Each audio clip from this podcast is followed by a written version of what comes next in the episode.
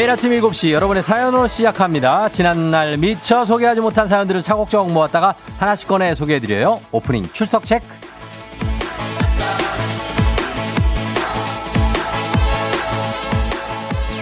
6588님 사무실 출근인데 조우종 씨 목소리 듣다 무의식적으로 현장으로 가고 있네요. 유유유. 고속도로라 돌아가기도 힘들고 아으.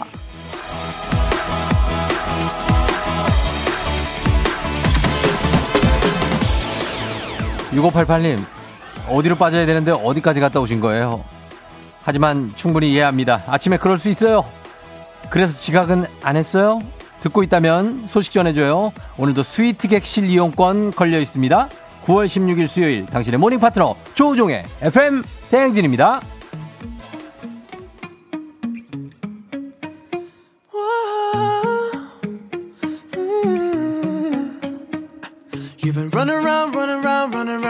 'Cause all on my name. Cause you knew that I knew that I knew that I'd call you up.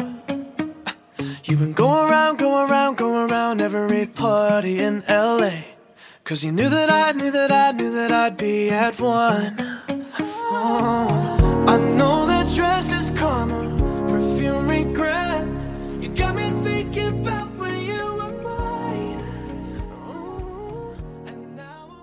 9월 16일 수요일 89.1MHz KBS 쿨 FM 조우종의 FM 댕진 찰리 푸스의 Attention으로 시작했습니다. 여러분 attention 예. 잘 잤나요? 어젯밤에 어 그래요. 잘 잤을 거예요. 음, 저는 잘 잤습니다. 뭐 많이 오래 자지는 못했지만 그래도 예, 푹 자고 나왔습니다. 그래도 졸리죠. 음. 김진철 씨 아침마다 여친과 카풀하고 있어요. 아, 아침에 어, 좋겠다. 아침마다 데이트를 하는 거예요. 음. 거의 뭐 부부네 부부. 어. 권수경 씨 왜 수요일인데 금요일 같을까요? 오늘이 수요일이면 가장 큰 꼭대기의 고비입니다. 오늘 넘겨야 된다고 항상 제가 말씀드리죠. 넘으면 바로 금요일입니다. 목요일은 없다고 봐야 돼요. 그냥 우리가. 황미경 씨 쫑디 잘 잤어? 오늘은 저도 쫑디가 잘 잤다 궁금하네요. 요즘 한절, 한절기라. 요즘 한절기죠. 한절기뿐만 아니라 뭐 요즘은 그냥 굉장히 힘든 절기, 힘절기입니다. 예. 조심해야 됩니다. 하루하루를. 살짝, 살짝 설잤어님의 스스로 똑똑하고 야무지다고 생각하면서 살아왔는데 사람과의 관계에서 실수를 할 때가 많더라고요.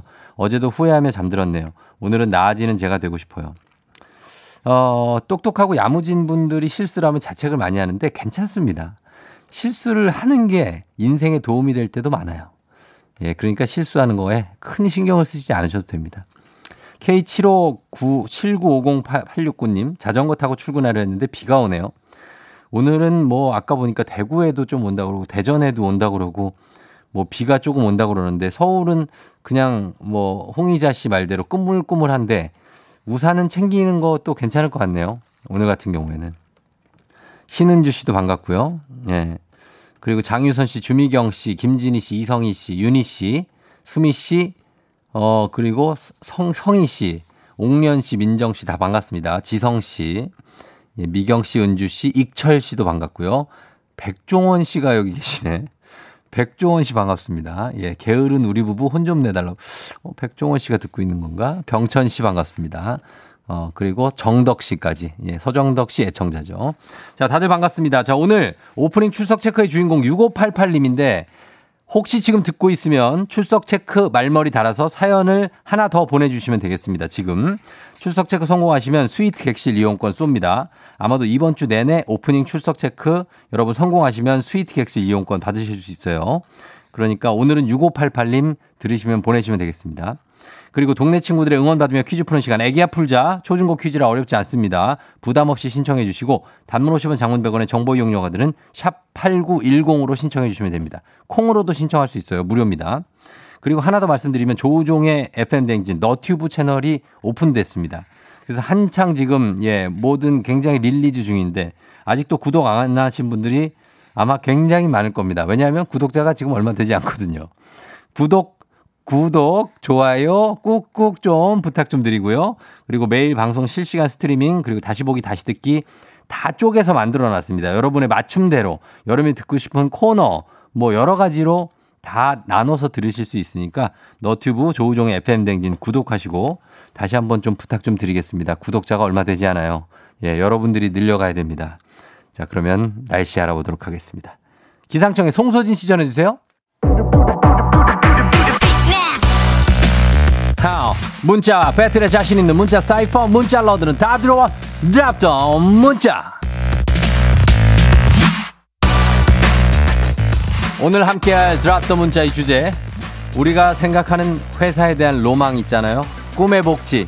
그건 진짜 꿈이죠. 예, 꿈일 뿐이고 나 이거 하나만이라도 좀 들어줘라 하는 그런 복지 보내주시면 되겠습니다. 하나만이라도 이것 좀 들어줘라 회사야 이런 복지 보내주시면 되겠습니다. 단, 단문 50원 장문 100원이 드는 문자 샵 8910 무료인 콩으로 보내주세요.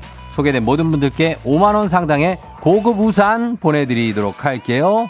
데프콘 피처링 김도양의 City Life.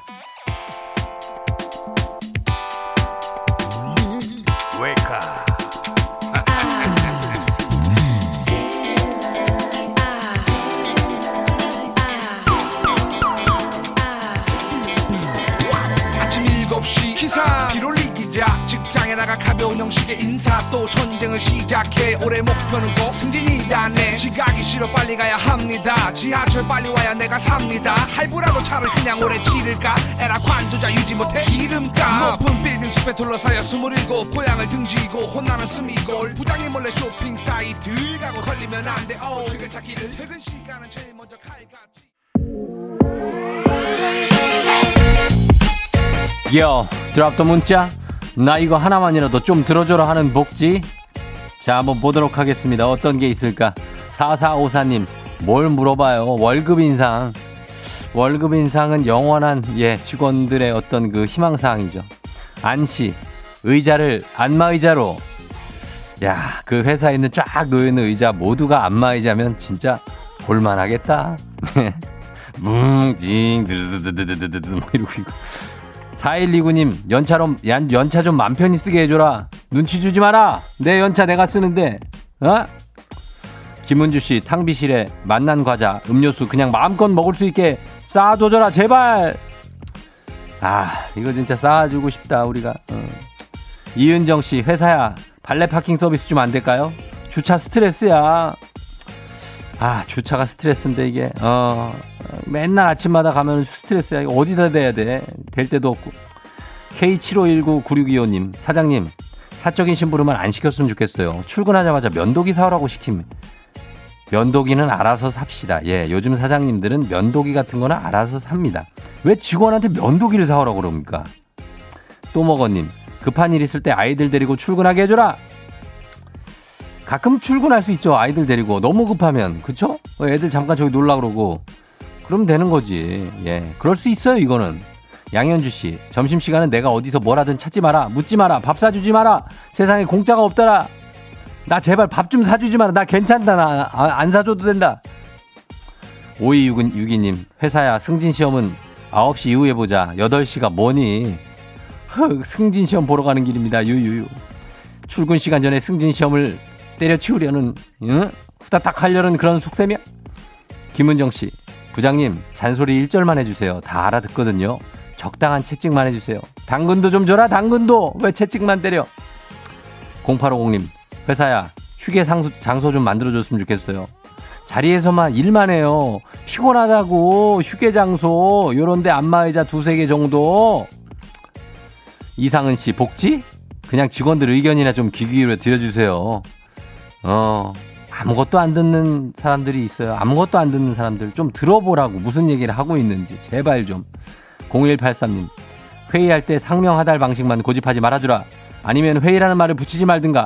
그냥 전달이라고 하든가. 자 오늘 8시에 전달이 있습니다. 아 이렇게 하든가.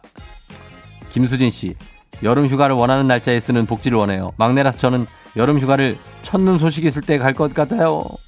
왜 겨울 휴가라고 하든지 이름을 왜 여름 휴가인데 왜 나는 쓸수 없게 하는 건가? 김대훈 씨, 영업사원이라 구두가 빨리 달아요. 구두값 주세요. 구두가 빨리 달릴 정도로 그렇게 뛰어다니는 열심히 하는 사원이라는 걸 알아주시기 바랍니다. 윤선주 씨, 회사야. 말로만 가족 같은 회사라고 하지 말고 잘 좀 해주라, 주라, 주라, 주라. 맨날 회식할 때 건배 사로만 가족 같은 회사 이런 거좀 제발 그만 좀 해. 박종혁 씨 주, 부장님 점심시간마다 제발 탁구 치자고 하지 말아주세요. 밥 먹고 직원들도 좀 쉬고 싶다고요. 부장님 탁구 치는 게 그렇게 낙이에요? 그렇게? 탁구는 어떻게 그 퇴근하고 쳐요? 2453님 회사야 색깔 볼펜 사면 눈치 주지 마라 제발 어떻게 사람이 빨강 파랑 검정색만 쓰니 나도 초록 보라 주황도 쓰고 싶다 이런 건 그냥 가만 좀 냅둬라 그냥 이런 거는 좀 정현수 씨 수면실 하나 있었으면 좋겠어요 점심 안 먹고 자고 싶을 때 많단 말이에요 그러면 수면실이 또 미어 터져 또 이거 바닥에서 자고 난리 나요 막 어. 자, 그렇습니다. 우리 회사야, 뭐 이런 것 좀 좀 들어줘라, 제발 좀. 저희가 소개한 모든 분들께 5만원 상당의 고급 우산 보내드리겠습니다. 드랍 더 문자. 오늘은 여기까지 소개합니다. 오늘도 어김없이 떠오르는 아침 해. Brand new day 하루가 밝았네. 나는 또 습관처럼 터는 my radio. Check check 출석책 여기요. 땡땡 조종이 울렸네. 뱀뱀 돌린 눈을 깨우네. From 7 to 9 feeling till tonight. 기분 좋은 넌 like a dynamite. 조종의 FM 댕진. 끝까지 버티는 게 이기는 거다. 일단 먹고 합시다. 워렌 버핏의 명언 다들 아시죠? 오늘 하루도 잘 버티는 자가 승리하는 겁니다. 버틸 힘 일단 먹고 하시죠.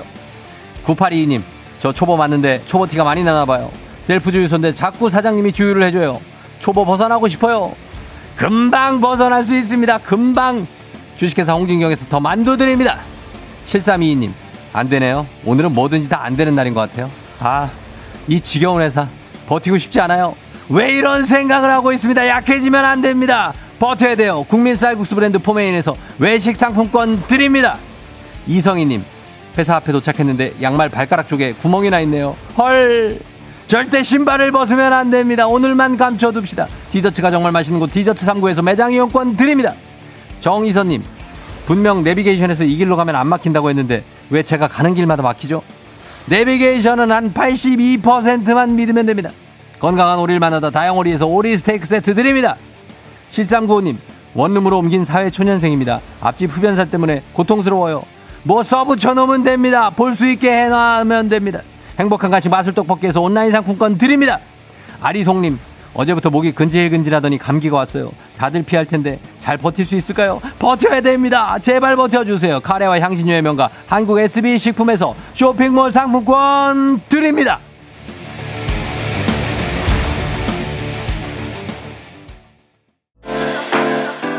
FM 대행진에서 드리는 선물입니다. 헤어기기 전문 브랜드 JMW에서 전문가용 헤어드라이어. 맛있는 건 더 맛있어져야 한다. 카야코리아에서 카야잼과 하쿠커피 세트. 대한민국 면도기 도르코에서 면도기 세트. 메디컬 스킨케어 브랜드 DMS에서 코르테 화장품 세트. 갈배 사이다로 속 시원하게 음료. 온 가족이 즐거운 웅진 플레이 도시에서 워터파크와 온천 스파 이용권. 여자의 꿈 알카메디에서 알칼리 환원수기. 앉을수록 느껴지는 가치 휘테크에서 안마의자. 첼로 사진예술원에서 가족사진 촬영권. 천연 화장품 봉프레에서 모바일 상품 교환권. 판촉물 전문 그룹 기프코, 기프코에서 텀블러 세트. 파워프렉스에서 박찬호 크림과 메디핑 세트. 하루 72초 투자 헤어맥스에서 탈모 치료기기. 아름다운 비주얼 아비주에서 뷰티 상품권. 맛있는 유산균 지그넉 비피더스에서 프리미엄 유산균. 탈모 샴푸 브랜드 순수 연구소에서 쇼핑몰 상품권. 의사가 만든 베개 시가드 닥터필로에서 3중 구조 자세 교정 베개. 시원스쿨 일본어에서 3개월 무료 수강권. 브랜드 컨텐츠 기업 유닉스 글로벌에서 아놀드 파마 우산. 건강기기 전문 제스파에서 두피 안마기. 한식의 새로운 품격 사홍원에서 제품 교환권. 지중해풍의 제주 세인트포 골프앤 리조트에서 콘도 이용권. 와인 정기구독 퍼플톡 와인플레이스에서 매장 이용권. 프리미엄 수제청 오브스토리즈에서 패션 후르츠 수제청. 두피관리 전문 닥터그라프트에서 탈모 샴푸 토닉 세트.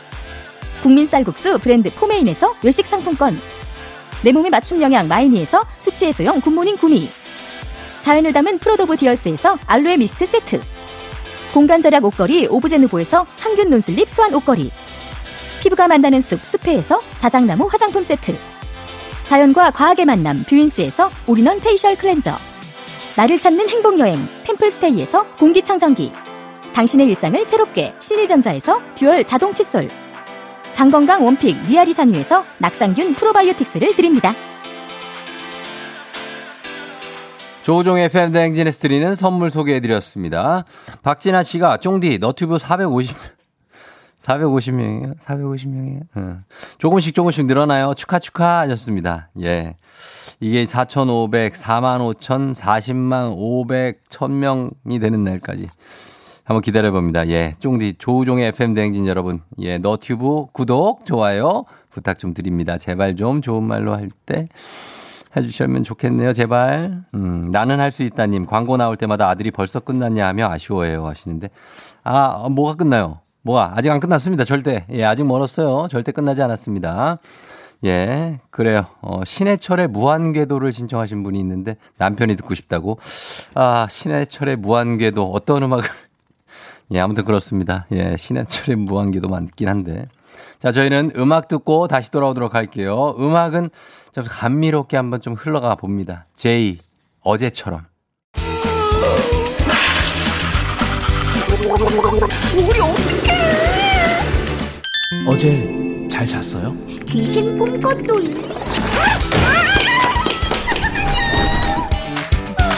아무리 바빠도 챙길 건 챙겨야죠. 조우종의 FM 대행진.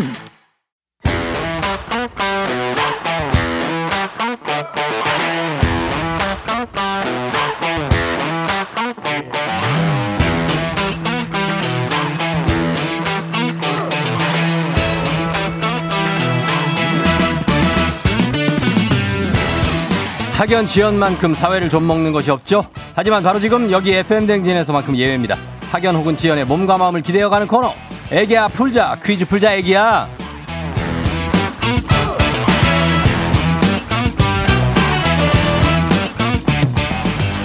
학연 지연의 숟가락 살짝 얹어보는 코너입니다. 애기야 풀자 동네 퀴즈 정관장에서 여자들의 홍삼 젤리 스틱 화이락 이너제틱과 함께합니다. 학교의 명예를 걸고 도전하는 참가자 또 이 참가자와 같은 학교 혹은 같은 동네에서 학교를 나왔다면 바로 응원의 문자 보내주시면 되고요. 응원의 문자 보내주신 분들 추첨을 통해서 선물을 보내드립니다.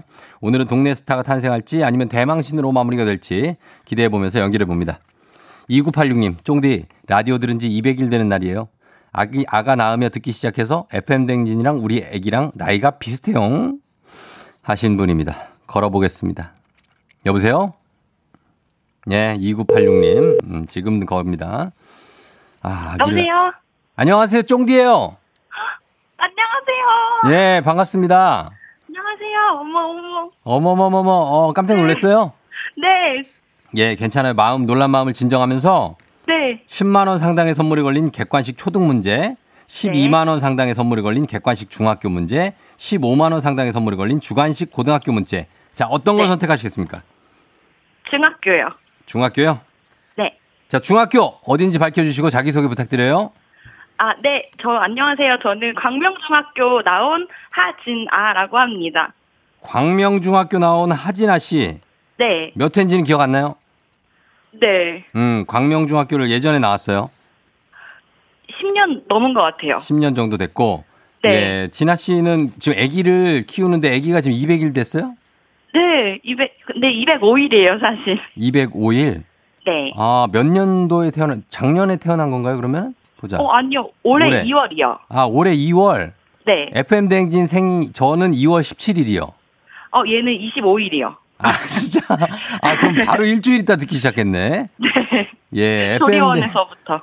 그렇구나. 네. FM대행진은 213일째 지금 됐거든요, 저희가. 어, 214. 아, 네네네네. 예, 예, 그러니까. 아, 반갑습니다. 반가워요. 예, 애기 키우느라 쉽지 않죠? 네, 지금도 분유 먹고 있어요, 앞에서. 어, 한창 그렇지 먹어야지 뭐 지금 먹, 먹는 거밖에 할 게 없죠. 뭐 먹고 놀고 자고. 그죠? 맞아요. 예, 그러고 있습니다. 어, 진아 씨는 그러면 오랜만에 한번 저와 얘기하면서 문제 한번 풀어볼 수 있, 있습니다. 네. 예, 광명중학교 출신이시니까요. 진아 씨가 여러분 광명중학교 출신들 응원 문자 보내주시면 되겠습니다. 중학교 문제를 고르셨어요. 자, 네. 문제를 제가 가져오겠습니다. 자, 준비되었습니까? 네, 너무 떨려요. 떨려요? 자, 후후 하고 숨 한번 쉬고. 네. 네, 자, 문제 갑니다. 12만원 상당의 선물이 걸린 중학교 문제, 중학교 3학년 과학 문제입니다. 감수 분열은 동물의 난자와 정자 등 생식 세포의 형성 과정에서 일어나는 세포 분열을 말합니다. 문제입니다. 연애 세포가 마- 메말라버려 연애보다는 집에서 혼자 쉬는 것을 즐기는 남녀를 무엇이라고 할까요? 1번 아메바 남녀, 2번 건어물 남녀, 3번 메뚜기 남녀. 정답은 1번. 1번 아메바 남녀.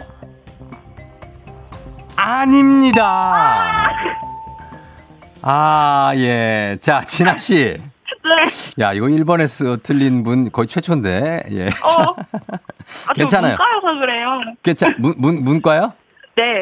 이거, 이거 그냥 깔, 깔깔깔 유머에도 나오는 건데. 아, 저- 정답은 건어물 남녀입니다. 건어물 남녀. 어머. 네. 네, 아메바 남녀라고 하셨는데. 괜찮아요. 뭐, 이거 기본 문제이기 때문에. 네. 틀려도 만회할 기회가 있습니다. 네. 네, 만회할 기회가 있어요. 자, 그리고 여러분들 도와주셔야 됩니다. 우리 진아 씨를 도와주셔야 돼요. 광명중학교 출신. 그 광명 거기 어디 하안 쪽이에요? 아니면 저 철산 쪽이에요? 철산이요. 철산 쪽 주민들, 철산동 사시는 분들 도와주셔야 됩니다. 광명동 주민분들. 우리 사회 학연 지원 타파를 외치지만 그렇지 않습니다. 여기서만큼은 학연 지원이 중요합니다. 동네 친구를 위한 보너스 퀴즈. 자, 준비하도록 하겠습니다. 자, 지금 참여하신 하진아 씨와 같은 동네 학교 출신들 단문 오셔면 장문 100원 정보 이용료들은 샵8910 문자 보내주세요. 응원 문자. 그래서 하진아 씨가 성공하시면 15만 원 상당의 가족 사진 촬영권 드리고요. 문자를 보내준 같은 동네 출신 청취자분들께 모바일 커피 쿠폰을 진아 씨 이름으로 쫙 쏘도록 하겠습니다. 진아 씨 2830님이 응원합니다. 광명중에서 근무했었어요. 과학이요. 이런 이런 제가 잘 못 가르쳤나 봐요. 과학 선생님 기억나요? 과학 선생님이요? 아니요, 네. 기억 안 나요. 기억 안 나요? 수업을 안 들었나 봐요. 예, 그렇습니다. 이렇게 응원하고 계세요. 선생님들도 응원하고 있습니다. 네. 예, 잘 풀어보세요. 자, 네. 그럼 과연 이 문제로 우리 하진아 씨가 어, 이 동네 광명 출신 청취자들에게 스타가 될 것이냐 아니면 동네 망신을 시킬 것이냐 결정됩니다. 준비됐어요? 네. 한 문제 틀려서 더 부담되죠. 네. 아메바 자꾸 생각나요. 아메바 그거 잊어버려요. 네. 자, 다음 문제 가겠습니다. 네. 네, 출발합니다. 중학교 1학년 체육 문제입니다. 배구, 배드민턴, 탁구는 네트를 사이에 두고 신체적 접촉 없이 이루어지는 네트형 경쟁 스포츠인데요. 그렇다면 네트형 경쟁 스포츠에서 오랫동안 공을 주고받으며 경기를 이어가는 것을 가리키는 스포츠 용어는 무엇일까요? 오랫동안 공을 주고받으며 경기 이어가는 것. 1번 패스, 2번 박빙, 3번 랠리. 자, 이거 15만 원 상당. 뭐라고요? 잠깐만요. 3번. 이요 네. 3번 확실합니까? 확실해요. 3번 정답입니다.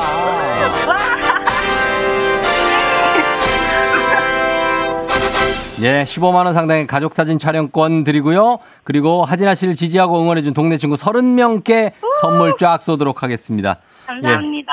예, 다행이에요. 어, 다행이에요. 저 아메바. 어, 이것까지 틀렸어 봐. 네. 예, 그래요. 잘 됐고. 어, 어쨌든 우리 하진아 씨 네. 아기 키우면서 참 뭐가 제일 힘들어요? 이게 이제 점점 엄마 껌딱지가 되어가고 있어요, 아가가. 아유, 그거 좀 아빠한테도 좀 그걸 분산시켜야 되는데. 그러니까요. 어, 우리 집은 그 분산이 잘 돼 있어가지고 어, 애가 어, 아빠 껌딱지예요. 어, 너무 좋은데요? 엄마는 그냥 따로 살아요, 거의. 본인 할 일 다 하고 그러거든요. 어머. 그렇게 아빠한테도 분산을 이제 조금 이- 지나서 애 이제 더 막 더 움직이기 시작하면 분산시킬 수 있어요. 네, 꼭 그럴게요. 예, 그때는 아빠랑 노는 것도 좋아하니까. 네. 예, 그래요. 하여튼 기운 내고 우리 애기도 잘 컸으면 좋겠어요. 이름이 뭐예요, 애기 이름이? 다현이요. 다현이? 다현. 네. 예, 다현이 쑥쑥 컸으면 좋겠습니다. 예. 네, 감사합니다. 그래요. 고마워요, 진아 씨. 네. 예, 선물 챙겨드릴게요. 안녕. 네, 안녕. 네. 6274님, 어머, 전 광명에 살고 있어요. 저도 다음 달 출산인데 반가워요. 알고 지내고 싶네요. 하셨습니다. 아, 순산하시길 바라고. 김상선 씨, 부천에서 광명까지 거의 매일 자전거 타고 가는 코스입니다. 파이팅! 이은정 씨, 광명동 주민이에요. 큰아들이 광명중 진학해요. 선배님 파이팅! 예, 광명중학교 출신. 0112님, 와, 대박. 저 22회 졸업이에요. 우리 때는 남녀공학 아니었는데 신기하네요. 9372님, 제 아내도 광명여중 나왔어요. 하셨고. K79701645님, 이 문제 틀렸으면 광명중 검도부의 명예를 걸고 죽도를 들고 대기하도록 했어요. 대기하려고 했어요. 맞춰주셔서 감사합니다. 했습니다. 예, 광명시 쪽, 광명 쪽, 예, 우리 응원단 여러분 감사하고 이분들 다 선물 드리겠습니다. 총 30분께 저희가 선물 챙겨 드리도록 하겠습니다. 자, 이어서 청취자 여러분들을 위한 보너스 퀴즈 명자의 노래. 자, 우리 명자 씨가 누구한테 혼난 거냐? 왜 이렇게 갑자기 노래 실력이 좋아졌냐? 이런 의견 많이 주셨는데 명자 씨의 노력, 생유 베리 감사 베리 마치 하면서 명자 씨가 부르는 노래 제목 보내주시면 되겠습니다. 정답자 10분 추첨해서 스킨케어 세트 보내드려요. 짧은 걸 50원, 긴 건 100원이 드는 문자 샵 8910으로 무료인 콩으로 보내주세요. 자, 만나볼까요? 명자 씨. Baby 이제 이런 말이 귀여워 이제 작은 소망과 전할 수 네. 아, baby, 이제, 이제, 이제 괜찮은데. 사랑 따면 이제인데. 그거 아닌데. 이제 작은 소망과 가사에 작은 소망이 분명히 들어갑니다. 작은 소망. 예, 어떤 small 저기 hope. 자, 그럼 다시 한번 들어보도록 하겠습니다. 들려주세요. Baby 이제 이런 말이 귀여워 이제 작은 소망과 전할 수 네. 아주 어렵진 않은 것 같은데 조금 헷갈립니다. 이 베이베의 작은 소망과 작은 수 이런 말. 자, 여러분 보내주시면 되겠습니다. 이 노래 제목 보내주세요. 제목. 짧은 건 50원, 긴 건 100원이 드는 문자 샵 8910 콩은 무료입니다. 저희 음악 듣고 와서 정답 발표하도록 하겠습니다. 자, 음악은 요거 들을게요. 예. 동경소녀. 보아, 보아, 보아. 동경소녀의 바바바 들었습니다. 예, 이제 보아, 보아, 보아. 예. 그래요. 자, 이제 명자의 노래 정답 발표하도록 하겠습니다. 과연 무엇일지 정답 뭐죠?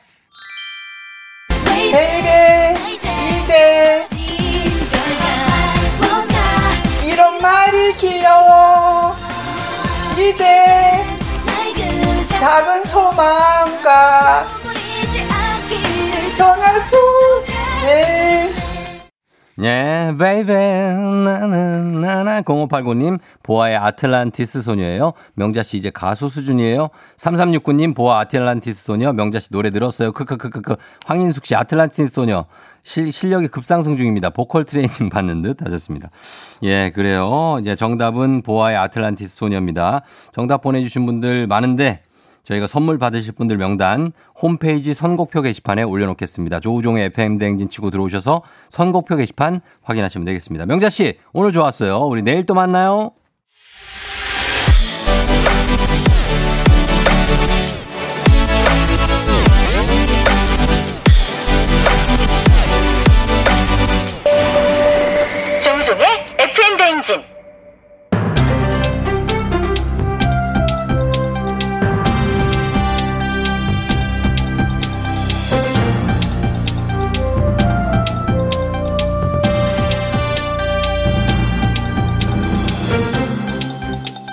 안윤상의 빅마우스.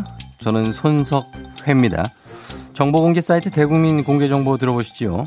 그 사이트에 개인정보가 노출된 10여 건의 문건이 올라왔다고 하네요. 변사 사건 관련 내사 결과 보고서와 고소장, 교통사고가 사망 사건, 관련된 사망 진단서 부검 결과서, 그리고 사건 현장 사진이 첨부된 사망자, 고소인의 주민등록번호와 주소 및 환자의 병명 같은 민감한 개인 정보들이 담겨 있다고 하지요. 안녕하십니까. 묻지도 따지도 않는 이순재입니다. 내가 원래 잘 묻지도 따지도 않는데 가만 있어봐. 어휴, 좀 물어봐야겠어. 누가 그런 짓을 한 게야? 이게 지난달 3일부터 대국민 공개정보 사이트가 시범 서비스 중인데요. 대국민 공개정보의 변경사항을 미처다 숙지하지 못한 공무원들의 실수였다고 하죠. 못난 놈. 아, 변경된 게 있으면 바로바로 확인해야지 실수라니. 이 무슨 개떡 같은 소리야? 그 남의 개인 정보를 떡하니 공개하고선 실수를 하고 하면 돼? 어? 예. 해당 게시물을 게시한 소관기관과 협의를 거쳐서 사후 조치하기로 했다는 소식이 있다고 합니다. 그럼 정보 공개 사이트 대국민 정, 공개 정보는 그냥 진짜 정보를 공개하기 위해 만들었던 거야 뭐야? 아니 원치 않아도 이렇게 개인 정보를 공개할 수 있는데 가만히 있어봐. 그 12월에 출소하는 그 조두수는 왜 주소 공개가 안 된다는 거야? 안산 시민과 국민이 얼마나 불안에 떨고 있는지 알거나 하는 소리야? 조두순은 신상정보 공개명령 제도가 생기기 이전에 열람 명령을 선고받은 대상자라고 알려져 있죠. 아이, 어려워. 좀 알아듣게 좀 쉽게 해봐. 예. 현행은 아동 청소년 성보에다가 현행은 아동 청소년 성보에 관한 법률에 따라 성범죄자의 경우 출소 이후 얼굴과 실명, 나이, 거주지 등 신상 정보가 5년간 공개되고 있죠. 하지만 2010년 이전에는 신상 정보 열람을 경찰서에서만 할 수 있었다고 하네요. 그러니까 조두수는 신상 정보 공개 명령 제도가 생기기 이전에 선고받은 대상자라 해당되지 않는 거죠. 아유, 이 정작 공개해야 할 정보는 공개할 수 없다고 라고. 이 뭐야? 못난 놈들이구만.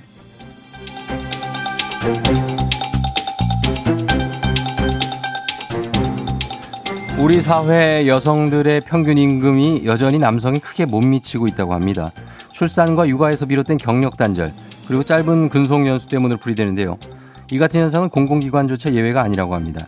2018년 설립된 한 공사에서 정규직과 무기계약직을 기준 남성과 여성 직원들의 임금 평균을 비교했더니 그 격차가 28.7%였다고 합니다. 신이냐 신이냐 으템 으템 신이냐 어이 어이 어이 어 안녕하십니까 팽아 팽주입니다 여러분 아 어디 나라가 1위를 했대요 무슨 1위를 했다는 말씀이시죠? 글쎄요 아 잠깐만요 1위를 했다는 소리만 들었는데 매니저 우리 무슨 1위 한 겁니까? 에? 뭐요?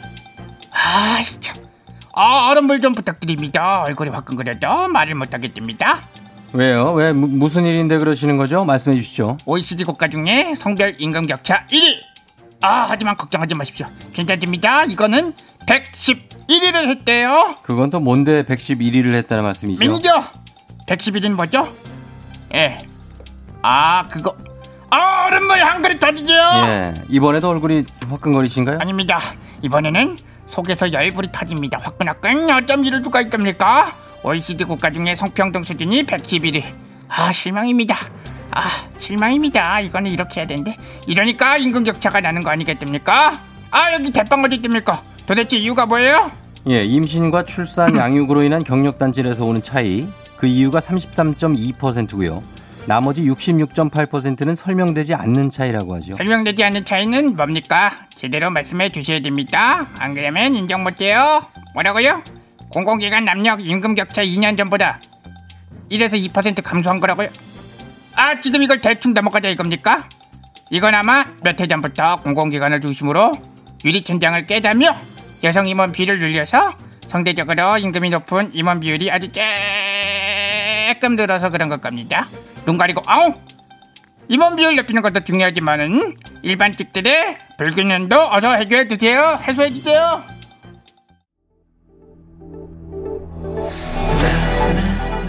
자, 잠시 후 3부에 벌써 8시 기다리고 있습니다. 오늘은 또 어떤 여행지로 떠날지 기대해 주시면서 저희는 2부 끝곡 태민의 크리미널 듣고 3부에 다시 올게요.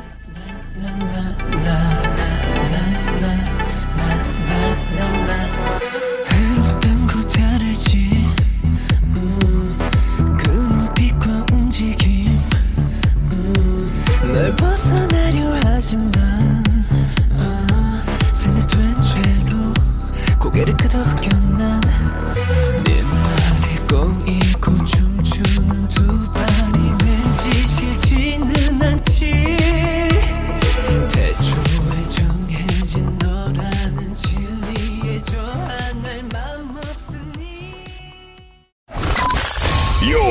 Rocking with the DJ DJ 조종의 팬들 어머나 벌써 8시 어쩌지 벌써 8시네 회사 가기 싫은걸. 알고 있어 getting feeling. 어쩌지 벌써 8시 야 승객 여러분 FM 댕진 기장 This is Captain Speaking 조종입니다 10주년 그 이상의 가치 티웨이 항공과 함께하는 벌써 8시 호 오늘은 김경태님의 요청으로 제주로 떠납니다 제주 고향으로 여행 가고 싶다는 김경태님 탑승하셨습니까? 출발합니다. 즐거운 비행하시면서 지금 수요일 아침 상황 기장에게 바로바로 바로 알려주시기 바랍니다. 단문 50원 장문 100원의 정보 이용료들은 문자 샵8910 콩은 무료니까요. 여러분 어디서 뭐하고 계신지 보내주시면 되겠습니다. 자 그러면 비행기 이륙합니다. Let's get it.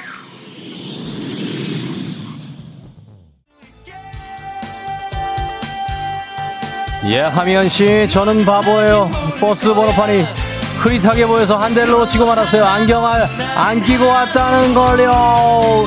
K78853725님 벌써 8시. 일어나서 씻고 엄마네 가려주고 엄마 집에서 아침 먹어야지. 너에게로 가는 길을 엄마, 엄마한테로 가고 싶어요.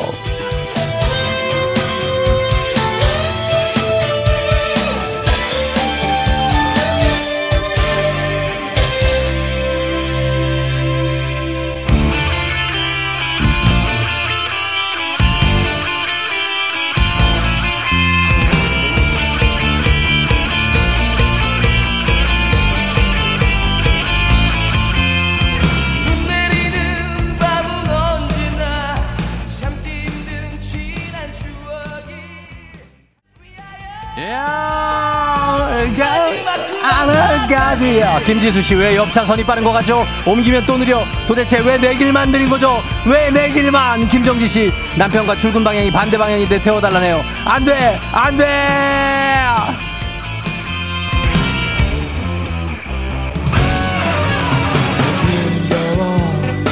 돌아보면 거기 있는 너 금세 터질 듯한 폭탄 같은 김은혜 씨 처음 와봅니다. 저는 지금 막 눈 떴어요. 여섯 살 딸이 다리로 저의 목을 눌렀어요. 광우리님 아침부터 통영에서 동생이 보내준 문어 손질 중이에요. 오늘 저녁에 만난 문어 숙회 숙회를 해 먹을 거예요. 난 결코 쓰러지지 않고 문어 숙회를 해 먹을 거예요.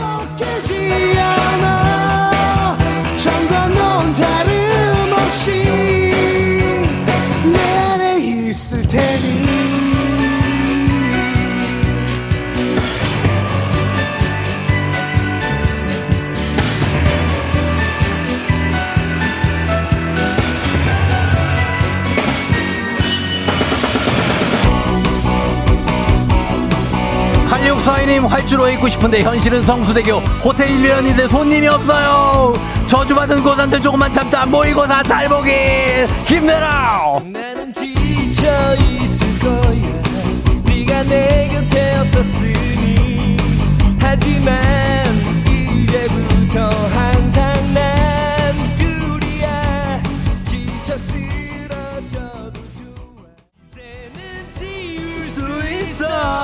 지금부터 갑니다 지금부터.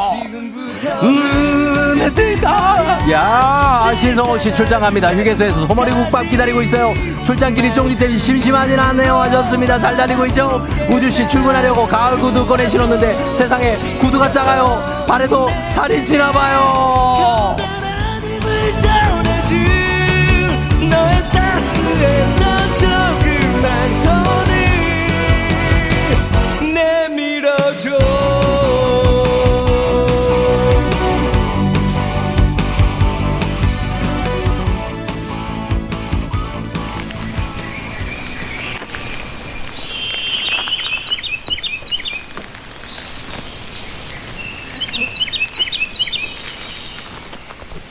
FM 대행진 벌써 8시 호 벌써 제주도 사려니 숲길 앞에 도착했습니다. 제주도 하면 사려니 숲길, 사려니 숲길 하면 낙엽이죠. 낙엽 밟으며 가을을 마음껏 즐기시면서 즐거운 여행 되시기 바랍니다. 코로나 시대 여행을 떠나지 못하는 청취자들을 위한 여행지 ASMR 내일도 원하는 곳으로 안전하게 모시겠습니다. Thank you. 자 날씨 알아보도록 하겠습니다. 기상청의 송소진 씨.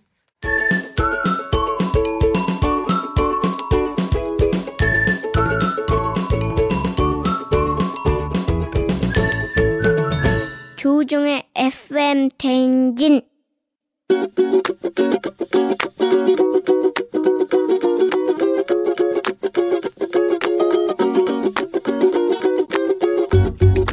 저는 아빠한테 꼭 하고 싶은 말이 있어요.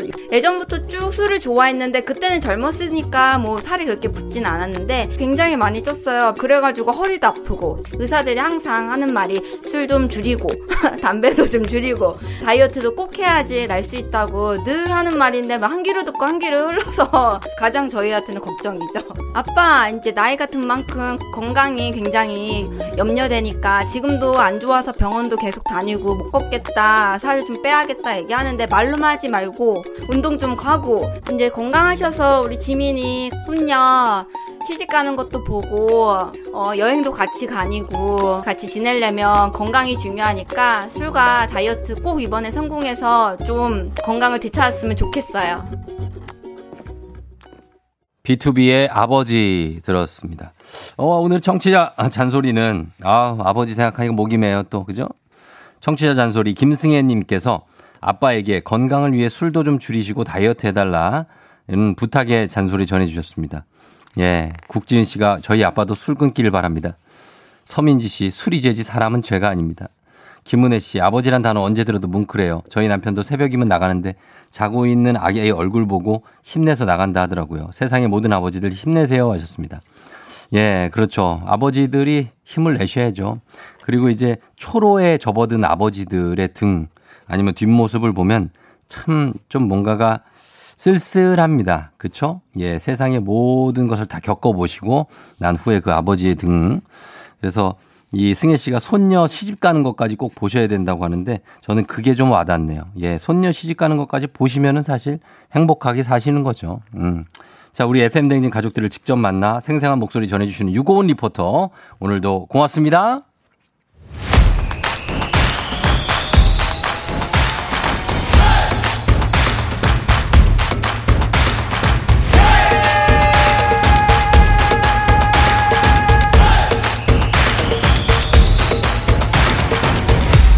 조종의 FM 대행진.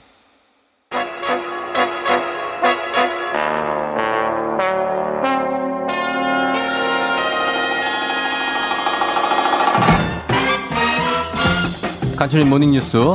요즘 자주 어머니가 떠오를 KBS의 쌍둥이 아버지 김준범 기자와 함께 합니다. 네, 안녕하세요. 어떻게 부모님 생각이 납니까? 아니면 애들 생각이 납니까? 아니, 부모님 생각은 항상 나죠. 항상 나요? 예, 저 또 부모님이 지방에 계셔서 자주 뵙지 못하니까. 음. 예, 나름 효자입니다. 아, 그래요? 네. 아버지의 뒷모습 이런 거 생각납니까? 엄마. 아, 뭐, 제 그 정도로 감성적이진 않고요. 그건 알고 있어요. 네, 항상 이제 부모님에 대한 감사한 마음을 가지고 있습니다. 어, 네. 그럼, 그럼, 그럼 되는 거죠. 네, 그러면 되는 그 거죠. 마음으로 네. 애들을 키우면 되잖아요. 네. 뭐 네. 자주 전화 드리려고 노력하고 있고요. 그러니까, 예. 네. 잘 살고 계신 것 같습니다. 김주범 기자와 함께 합니다. 네. 자, 오늘 코로나 추경 예산안 소식부터 볼게요. 여야가 줄다리기 신경전을 계속했지만 다음 주 화요일에 예산안 처리하기로 합의했죠. 네, 뭐 여당은 계속 빨리 처리하자. 네. 이번 주에 처리하자. 야당은 안 된다. 꼼꼼히 심사하겠다. 이제 그렇게 입장이 맞서다가 음. 네. 뭐 중간쯤에서 합의가 된 겁니다. 다음 음. 주 화요일 22일에 처리를 하게 된 거고. 예. 그럼 제일 중요한 건 22일에 처리하면 정부가 약속했던 음. 2차 지원금을 추석 전에 줄 수 있다. 그렇죠. 이게 가능하느냐? 예. 정부 말은 22일만 통과가 돼도 예. 30일부터가 추석 연휴잖아요. 그렇죠. 그 전에 지급할 수 있다라고 합니다. 뭐 어. 그렇게 되면 다행인 것 같습니다. 처리하는 시기는 이제 정해졌으니까 예산의 내용에 대해서도 여야 간의 이견이 있었는데 좀 좁혀졌습니까? 뭐 큰 틀에서는 거의 합의가 됐고요. 이제 마지막 남은 쟁점 그게 제가 이 자리에서 여러 차례 말씀드렸던 그 통신비 지원 예, 2만, 2만 원. 원씩 주는 거. 예. 야당은 그 너무 선심쓰기다. 그 음. 현금 살포 아니냐라고 지속적으로 반대하고 있어서 그게 지금 계속 남아 있는 쟁점인데 예. 그래서 여당이 이, 이 추경안을 어떻게든 통과시키려고 어제 야당 어제 저녁에 네. 야당에게 이렇게 제안을 했습니다. 네. 지금 야당이 지속적으로 이번 추경 예산안에 빠진 게 하나 있다. 음. 독감 백신을 맞는 게 올해, 올해 참 중요하기 때문에 예. 이 독감 백신을 다 무료로 하는 예산을 음. 추경에 담자라고 주장을 해왔거든요. 예, 예. 그래서 여당이 야당의 그 주장 좋다 받아줄 테니까 예. 너희도 통신비를 동의해 주라. 그래서 각자 원하는 거 하나씩 해서 이번 추경을 통과시키자라고 음. 어젯밤에 제안을 했어요. 예. 근데 아직 야당이 이제 그 제안을 받을지 말지 아직 답은 안 나왔습니다만 어쨌든 이견이 조금씩 좁혀지고 있는 음. 그런 모양새입니다. 만약에 야당이 그 제안을 받아들이면 올해의 독감 백신은 모두 무료가 될 가능성이 네, 있는 맞습니다. 겁니까? 올해 독감 백신 맞는 게 중요하다 여러 차례 말씀드렸는데 꼭 맞아야죠. 이게 미성년자랑 62세 이상 어른들만 예, 무료인데 그랬죠. 이 예산안이 추경안에 반영되면 전 국민이 이제 음. 무료가 되기 때문에 적어도 올해만큼은 네. 그냥 병원 가서 맞고 오시면 됩니다. 돈 안. 내고. 예, 예. 다만 이 독감 백신이 지금 우리나라 정부가 2,900만 명분을 준비를 해놨어요. 음. 우리나라 인구가 5천만 명이잖아요. 그러니까요. 한 60%밖에 안 되는 거기 때문에 이- 예. 그냥 산술적으로 2,900만 1번째가 되면 맞을 백신이 없습니다. 어. 그러니까 마- 그럼 맞아야 되겠다 싶으신 분들은 빨리 좀 맞으시는 게 좋고 그러고요. 다만 이게 독감이라는 건 기본적으로 치료약이 있고요. 예. 그다음에 어느 전염병이든 한 전 국민의 60% 정도가 면역력이 생기면 네. 유행을 안 하게 되기 때문에 아, 건강한 맞아도? 분들은 네. 뭐 좀 미리 양보하시고 좀안 아. 맞으셔도 된다고 합니다. 그게 집단 면역 예, 체계가 이제 집단. 형성이 된다는 예, 거죠. 예. 그러면 된다. 그러니까 다 맞지 않아도 되는 거죠. 자, 그리고 코로나 2차 지원금 세부 내용으로 들어가면 이 요건이나 시기가 다 다르고 복잡한데 내가 받을 수 있는지 못 받는지는 어떻게 확인합니까? 사실 제일 중요한 건 그거죠. 국민들 입장에서. 그 나는 받는데 못 받는데 이거잖아요. 그렇죠. 근데 예. 1차 때는 보편 지급이었기 때문에 지금 뭐 신경 쓰고 있지 않아도 정부가 알아서 다 줬습니다. 음. 예, 근데 예. 2차는 선별이기 그렇죠. 때문에 선별이죠. 미묘한 차이로 예를 들어 내 친구는 받는데 음. 나는 못 받는 경우가 네. 분명히 있을 수가 있어요. 그래서 좀 그렇죠. 적극적으로 알아보셔야 되고 예, 예. 어제 정부가 가이드라인을 발표했습니다. 세부 사업별로. 네. 그래서 그게 저 기사도 잘 정리돼 있어서 그걸 기본적으로 한번 쭉 읽어보시는 게 일단 좋고요. 예. 읽어도 모르겠다. 음. 복잡하잖아요. 그러면은 110 콜센터가 음, 110. 오늘부터 오픈을 합니다. 그래서 전화를 하셔가지고 내가 지금 이런 상황인데 예. 받을 수 있느냐 못 받느냐를 좀 미리 체크해 보시는 게 좋을 것 같고 예. 또 중요한 게 어떤 거는 추석 전에 나오고요. 음. 어떤 건 추석 이후에 나옵니다. 아, 그래요. 또 어떤 거는 둘 다 받을 수도 있고 예. 어떤 건 하나를 받으면 하나를 못 받는 경우도 있을 수 있습니다. 복잡하거든요. 그래서 음. 반드시 미리 읽어보시고 모르겠으면 예. 망설이지 말고 110으로 물어보시는 게 괜히 손해보지 않는 길일 것 같습니다. 110으로 예, 110. 통합 콜센터 네. 물어보시면 되겠습니다. 자, 다음 뉴스로 넘어가죠. 디지털 성범죄에 대해서 최대 징역 30년 가깝게 선고할 수 있도록 대법원이 기준을 강화했다고요. 네. N번방 기억나시죠? 아, 그럼요. N번방. 네네. 조주빈. 네. 사실 굉장히 흉악한 범죄인데 약간은 새로운 유형의 범죄죠. 그렇죠. 예전에는 뭐 물리적인 성범죄가 많이 음. 있었지만 요즘은 이제 디지털 분야에서 이런 게 많기 때문에 예, 예. 근데 지금 조주빈 같은 경우는 아직 형량은 안 나왔습니다. 1심 재판이 진행 중인데 네. 다만 뭐 조주빈 때도 여러 차례 보도됐지만 우리 법원이 이 분야의 범죄에는 너무 형량이 약하다. 어, 그런 얘기가 많았어요. 이런 지적이 지속적으로 많았어요. 예, 그래서 대법원이 전국 판사들에게 앞으로 이런 범죄는 이렇게 형량을 매겨라라는 네. 일종의 가이드라인 기준을 만들어서 전국 판사들에게 배포를 했습니다. 네. 어제. 그래서 이제 징역을 좀 이제 기준을 강화한다는 얘기인데 예.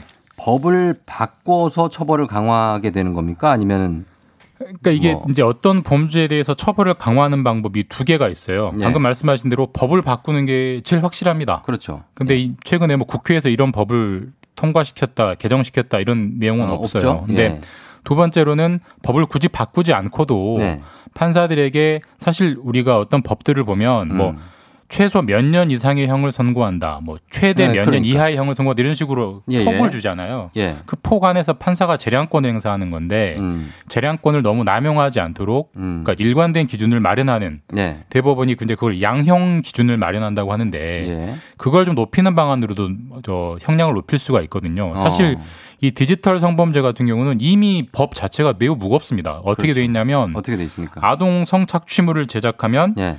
최소한 징역 5년 이상을 선고하도록 이미 법에 돼 있어요. 징역 법은 5년 이상이죠. 예, 예. 5년 이상이기 때문에 무기징역도 가능한 거죠. 그러네요. 예. 법은 더 무겁게 할 게 없는데 음. 판사들이 지금까지 관행적으로 좀 봐줬습니다. 그래서 음. 이런 어, 범죄는 평균적으로 한 징역 2년 6개월밖에 선고를 안 해왔거든요. 그래서 음. 대법원이 그런 관행, 예. 좀 쉽게 말하면 그런 버릇을 좀 버려라. 얘는 예. 앞으로는 엄격하게 처벌해라라는 양형 기준을 만들어서 네. 전국 판사들에게 이제 그걸 이행해라 이렇게 이해하시면 이런 조치를 내렸다라고 이해하시면 됩니다. 징역 5년 이상 혹은 무기인데 네. 왜 이- 2년 6개월 평균적으로 이렇게 그 이하로 선고를 한 거죠? 그 좀 생소한 범죄라는 게 좀 있었고요. 음, 그다음에 네. 뭐, 뭐 피해자와 합의를 했다, 혹은 뭐 반성하고 있다, 혹은 아. 초범이다 이런 점들을 좀 많이 봐줬던 거죠. 봐주는 거 많이. 예. 지금까지 좀 생소한 범죄였으니까. 근데 이제 앞으로는 그렇지 않기 때문에 엄격하게 네. 해라. 이제 이렇게 될 것 같습니다. 최대 29년 3개월까지 선고를 하겠다. 좀 이렇게 강하게 사실상의 무기징역이죠. 그렇습니다. 예. 만들었습니다.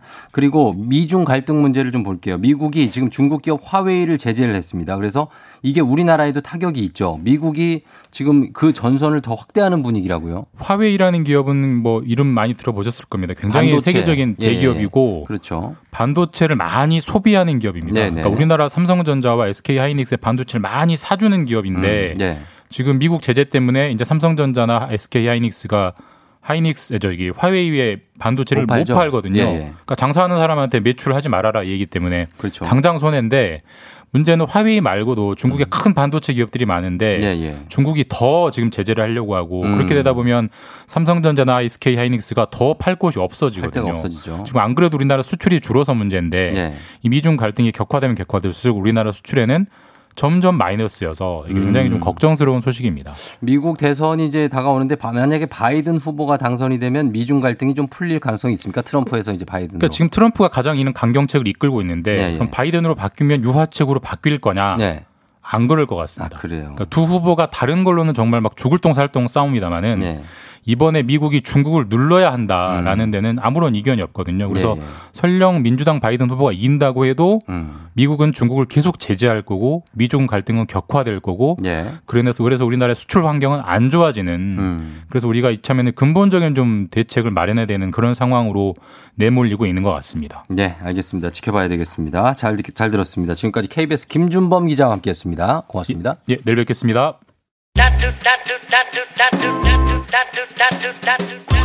FM대행진 함께하고 있고요. 잠시 후 4부에서 별별 히스토리 호탕한 웃음소리가 매력적인 큰별 최태성 선생님과 함께 역사 이야기로 돌아올게요. 여러분 잠시만 기다려주세요.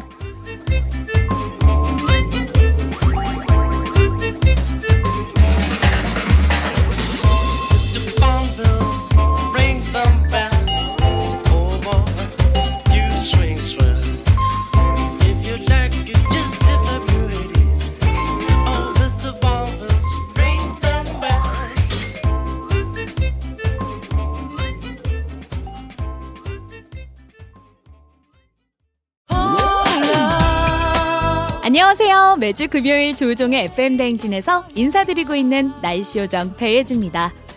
짝이 없어서 외로워하는 슬픈 영혼들을 위해 FM 대행진이 아침 대바람부터 커플 매칭 이벤트를 엽니다.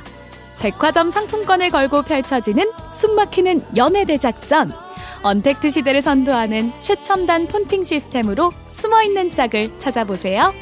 자세한 내용은 카카오 플러스 친구에서 조우종의 FM 대행진을 검색하세요.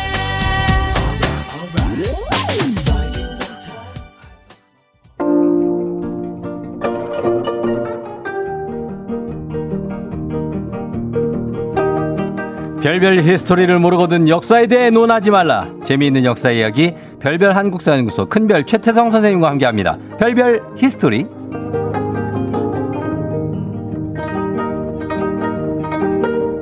일주일 내내 귓가에 웃음소리가 맴돌죠. 드디어 오늘은 눈앞에서 생생한 그 웃음소리를 들을 수 있습니다. 하하하하. 큰별 최태성 선생님 어서오세요. 네, 안녕하세요. 수요일엔 별별 히스토리 큰별 최태성입니다. 예, 그래요. 우리가 앞에 뭐에 빵 터졌냐면 네.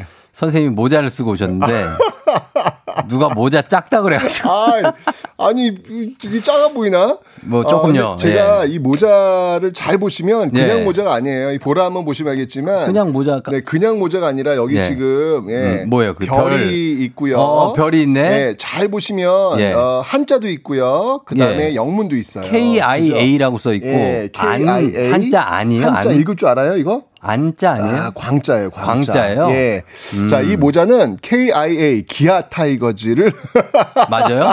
아니고요. 아니고, 예. K가 뭐냐면 Korea. Korea. I가 뭐냐면 Independence. 어. 그다음에 A가 바로 Army. 즉 아, 독립군. 한국 광복군. 광복군. 네, 이- 이게 이 마크가 한국 광복군 마크예요. 아. 내일이 9월 17일 내일이 네. 한국 광복군 창설 80주년이 되는 굉장히 의미 그래요. 있는 해입니다. 예. 제가 그래서 일부러 예. 예, 보라에 한번 어, 기억도 하시고 어, 이런 마크도 한번 보시라고 음. 예, 제가 이렇게 일부러 쓰고 나왔는데 작아 아, 그러니까 보인다고요? 아니 뒤에 한문도 막 있고. 네, 네, 네, 네. 예, 그렇게 맞습니다. 네, 이런 그래서- 거를 어떻게 구하셨는지. 어, 제가 막 서핑해가지고. 예. 네.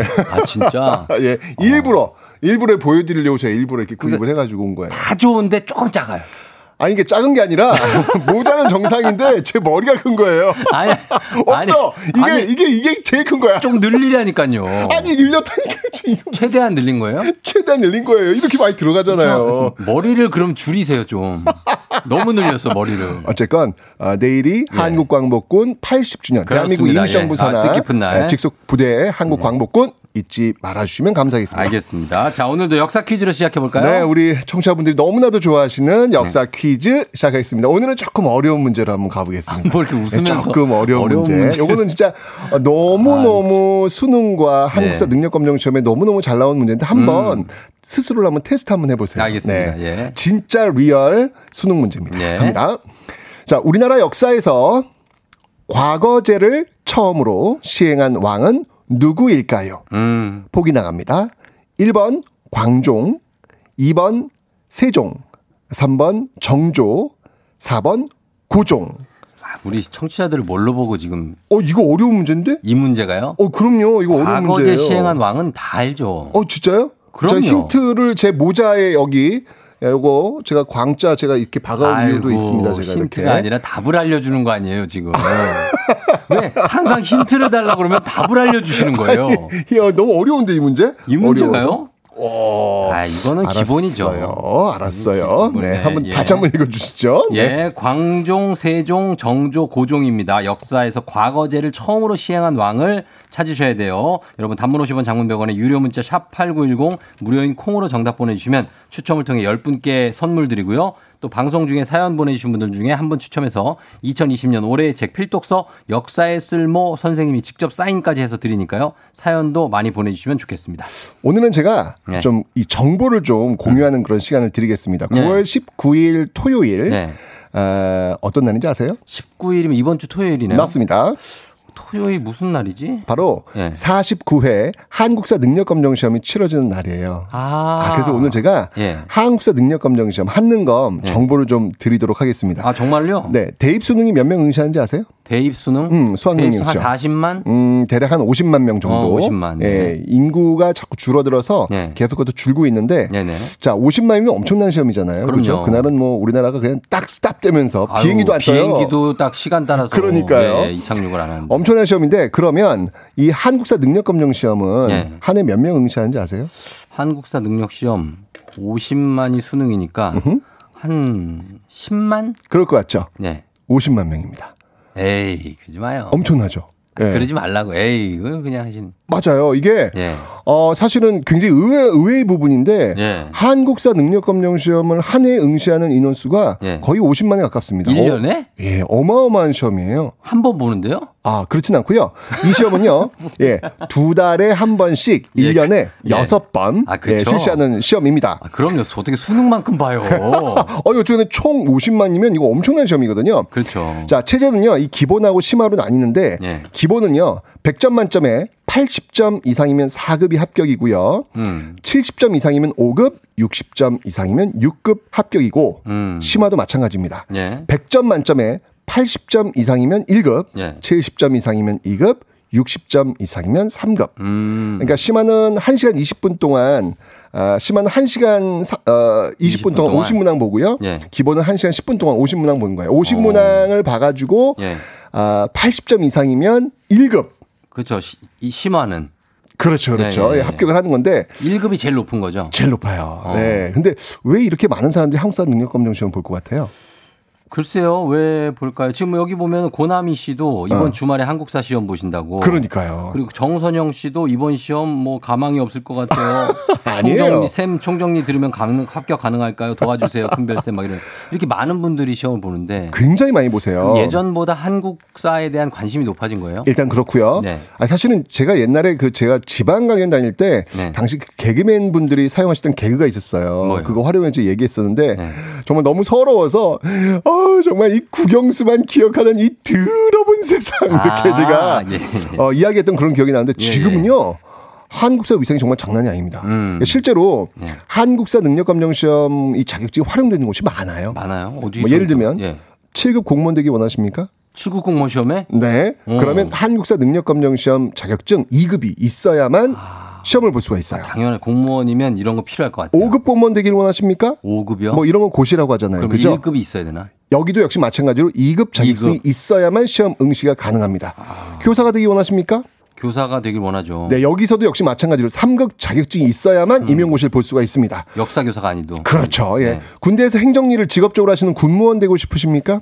아, 되고 싶죠. 여기서도 한능검 3급 또는 4급 자격증이 있어야만 시험을 볼 수 있습니다. 그러니까 이 국가와 관련된 일을 하시려면 예. 한능검 자격증은 거의 필수라고 보시면 돼요. 어, 그래서 이렇게 많이 응시하시는 건데 음. 이 시험은 쉬울까요, 어려울까요?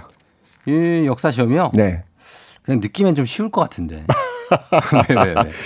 이게 예. 어, 뭐 사실 이제 공직에 가려면 뭐 그 위치에 따라 커트라인이 달라지는데 예. 뭐, 뭐 쉽다 어렵다 단정이 좀 어렵지만 음. 저번 그 48회 한국사 능력검정 시험 1급 합격자 커트라인이 네. 몇 퍼센트일 것 같아요? 커트라인? 1급 합격자 커트라인. 아, 커트라인이 한 뭐 그래도 반은 그래도 어, 25%입니다.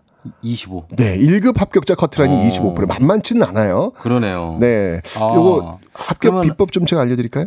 합격 비법이요? 네. 아, 있습니까? 아, 있죠. 예. 뭐, 이 한능검 시험이 50문항 중에서 음. 전근대와 근현대가 일단 3대2 비율입니다. 예. 그러니까 우선 전근대에서는요, 이 왕.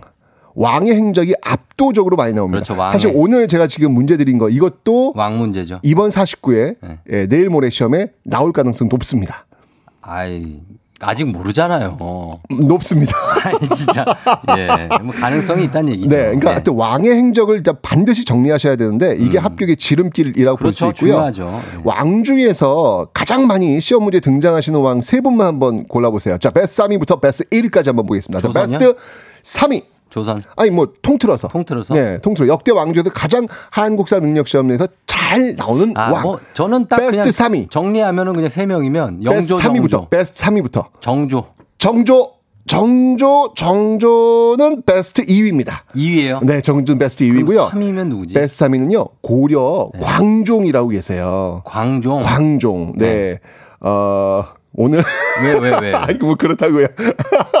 이거 그냥 말하면 또 이게 답 준다 그럴 테니까 어쨌건 아, 예. 광종. 다 예. 분위기상 답을 다 줬어요, 선생님께서. 그냥 하세요. 노비안검법 뭐 이런 걸 시행하신 분인데 아. 정말 시험에 잘 나오신 분이고요. 그렇죠. 베스트 2위는 바로 정조입니다. 정조. 자, 그렇다면 오늘의 한국사 능력감명 시험 가장 많이 음. 등장하시는 베스트 1위 왕은 누구일까요? 아, 저는 이거 근현대면은 고종인데 전근대까지 가면은 세종이 있거든요. 전근대 근현대 통틀어서 제일 많이 나온 왕이에요. 제일 많이 나와요. 네. 세종 가능성 높은데. 정답은 세종이 맞습니다. 맞아요. 네, 아, 역시 역시 성군 세종님이세요. 예. 네, 제일 많이 나오십니다. 음. 아, 현대사에서는요 꼭 나오는 문항이 있어요. 뭐 이건 뭐 거의 뭐 49번 문항, 50번 문항으로 자리 잡고 있는데 예. 아, 바로 민주화 운동 문제. 현대사. 예, 그렇습니다. 어. 반드시 알아야 하는 민주화 운동 세 가지 뭘까요? 일단은 419. 419 오케이. 그다음에 5 518. 아우 잘한다. 518 좋아요. 또 하나. 그 다음에 6월 항쟁. 그렇죠. 요 세 가지는 돌아가면서 한 문제 반드시 나온 거 음. 네네. 반드시 기억하시고요. 그다음에 거의 50번 문항에 자리 잡고 있는 게 통일 문제예요. 통일. 자, 남북 간 합의를 본 선언 세 가지 반드시 하셔야죠. 아, 일단 처음에 나거는 74 남북 오, 공동 박정희 정부 시기 7사 남북 공동 성명, 노태우 정부 시기는 그거 잘 기억. 아, 요건 기억 안 나시죠? 네. 남북 기본 합의서. 음. 그다음에 요건 이제 가까우니까 아실 거예요. 김대중 정부. 6.15. 그렇죠. 6.15 남북 공동. 요거 7.4 남북 기본 합의서 6.15 남북 공동 선언이 네. 또 돌아가면서 50분 문항에 배치가 된다. 이렇게 야, 보시면 이거 되겠습니다. 강의 듣는 것 같네. 네. 일타 강사 강의 듣는 것 아, 같아. 제가 그래서 예. 어, 청취자분들이 워낙 이 요청이 많으시더라고요. 예, 예. 어, 쫑디 정말 역사 너무 많이 한다. 음. 어, 진짜 대단하다. 아니에요, 몰라요. 어, 그래서 제가 이 네. 청취자분들의 어, 염원을 담아서 음, 제가 염원. 어, 선물을 가져왔습니다. 선물이 뭡니까? 네. 어, 토요일 시험 보고 쉬고 나서 올해 네. 마지막 시험이 음. 마지막 시험이 10월에 있습니다. 10월 다음 달. 예, 10월 24일인데요. 예. 어, 청취자분들이 너무 요청을 하셔가지고 음. 어, 제가 쫑디 10월 24일 날 한능검 도전하신다고 해서 제가 언제요? 아, 본인한테도 물어보지도 않고 갑자기 그렇게 어디 있습니까? 청취자분들이 너무 영혼을 하셔가지고 아니 제가, 언제... 예. 어, 교재를 가져왔어요. 제 책인데요. 예? 뭐 이거 뭐 한능검 1등 교재입니다. 아, 자, 교재? 요거 제가 선물로 드리겠습니다. 아니, 자, 교재가- 보라보시면 제가 아마 아실 거예요. 자, 뭘 이렇게 두꺼워요? 권. 네, 요거 세 권이니까 아, 와 1급. 이걸 언제 다 봐 이거를? 네, 한능검 1급에 도전하시는 우리 쫑디 지게 이거 진짜 언론에 나올 거예요. 우리 청취자분들이 아니. 어머니이기 때문에 자 아니, 저- 선물로 드리도록 하겠습니다. 자, 아니, 일단. 감사히 봤는데, 야, 이게- 제가 사인도 다 했습니다. 예, 이게 참고서를 세 권을 이렇게 두꺼운 걸 세 권을 주면 어떻게 내가 이거를. 자, 여러분들은 네. 10월 24일 날 쫑디께서 한능검 시험 보시는 모습을 보실 거고요. 아마 뉴스에 나올 겁니다. 와. 그리고 아, 2주 뒤 예, 합격자 발표 이 시간에 여러분들은 과연 네. 몇 점으로 합격하셨는지를 아시게 될 겁니다. 아니 그게 아니고 제가 이거 한다고 말도 안 했잖아요. 저 지금 바빠요 저. 아니 제가 할 게 얼마나 많은데 이거를 뭐 지금 어떻게 합니까? 하시건 안 하시건 뭐 그건 마음대로 하시는데 어쨌든 청취자분들께서 예. 워낙 여- 워낙 예, 요구하시니까 예. 아니 근데 쫑디 내가 볼 때는 워낙 잘하세요. 아니, 그러니까 저는 그러니까 예. 도전은 할수 네, 있는데 워낙 잘하셔가지고 제가 볼 때는 1급 합격하실 것 같아요. 저는 뭘 도전하려면 네. 사실 제가 뭐 아나운서 시험도 삼수했잖아요. 충분한 시간을 두고 도전하는 편이에요. 그것도 좋은 것 같아요. 일단 10월에 보시고 떨어지신 다음에 한 번 더 준비하시는 것도 괜찮지 않을까. 다음 다음 달이라고 시험이 그러면 어떻게 해요? 네, 10월 24일 아마 이 청취율 엄청 올라갈 겁니다. 에이 다음 달 일단은 접수 일단은 네, 접수하고요. 어쨌건 간에 예, 예. 네, 자격증을 사실은 이제 따는 데 그치시면 안 되고요. 그럼요. 적어도 예, 뭐, 이 한능검 자격증을 따신 분이라면 음. 역사가 사람을 만나는 인문학이라는 사실 좀 인지하시고 그래죠. 그 역사 속 사람을 통해 지금 나는 어떻게 살 것인지 음. 그런 고민의 지점이 형성되시기를 반드시 예. 네, 바라마지 않습니다. 맞습니다. 네. 이게 급수만 따서 어디 입사하려는 게 아니라 아, 그럼요. 저도 진짜 진짜 역사를 모르면 안 되니까. 그렇죠. 그래서 배우는 겁니다. 꼭 그러니까 저희는- 도전하세요. 아, 그, 예, 아니 그게 아니고요. 일단 알았다고요. 네. 저희 일단 자 음악 한 곡 듣고 와서 퀴즈 정답 발표하도록 하겠습니다. 선생님 퀴즈 한번 더 알려주시죠. 네, 우리나라 역사에서 과거제를 처음으로 시행한 왕은 누구일까요?입니다. 1번 광종, 2번 세종, 3번 정조, 4번 고종이었습니다. 네, 단문 50원, 장문 100원, 유료 문자 샵 #8910 무료인 콩으로 정답 보내주세요. 10분께 선물 드립니다. 그리고 사연 보내주신 분들 가운데 한 분 추첨해서 2020년 올해의 책 필독서 역사의 쓸모 선생님의 친필 사인까지 해서 드리니까요. 사연도 많이 보내주시고요. 저희는 음악 듣습니다. 이하이 1, 2, 3, 4. 이하이 1, 2, 3, 4 듣고 왔습니다. 아, 노래 선곡 좋아요. 1, 2, 3, 4. 선지 1번, 2번, 3번, 4번. 그렇습니다. 예. 합격! 자, 1, 2, 3, 4. 예, 발표해 주시죠. 자, 퀴즈 정답 1, 2, 3, 4 중에 뭡니까? 네, 정답은 1. 광종이었습니다. 광종. 처음으로 시행하신 왕이죠. 광종, 고려시대 왕이었습니다. 이건 외워야 됩니다. 이건 진짜 시험이 너무 잘 나오는 네, 거기 때문에 그렇죠. 반드시 알고 계시면 좋으실 겁니다. 광종은 과거제. 맞습니다. 이렇게 외워야 됩니다. 자, 오늘 선곡표에서 친필 서명책을 포함한 선물 받으실 분들 명단 확인해 주시고요. 문자 좀 볼게요. 저희 허종현 씨가 오늘부터 밤샘 공부 가나요? 아, 황미경 씨 쫑디 응원해요. 응원해 봐요. 응원하면 되잖아. 오정림 씨 큰별쌤 너무 센스 있어요. 짱. 다들 예. 원하신다니까요, 이렇게. 이재영 씨 1번 광종. 광종 빼고는 전부 조선시대 왕이네요. 하셨고요. 아, 고, 고종은 고려시대도 있습니다. 아, 그렇죠. 그렇죠. 고종 네네네. 있고 1685님 광종 어제 중2 딸이랑 광종 업적 공부했는데. 반갑네요. 예. 김민주 씨 1번 광종 초등생 아이와 듣고 있습니다. 좋은 정보 감사합니다. 초등학생들이 네. 공부를 너무 열심히 해가지고 어제 제가 그 댓글을 봤는데 음.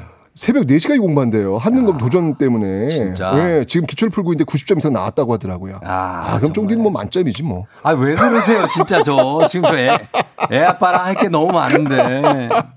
아무튼 알겠습니다. 아무튼 이렇게 하고, 예, 오늘 저희 선물 받으실 분들 조우종 FM대행진 선곡표 명단 확인해 주시면 되겠습니다. 최태성 선생님 감- 감사하고요. 쫑디 한능검 도전! 자, 저희 음악 듣겠습니다. 이한철과 친구들 슈퍼스타.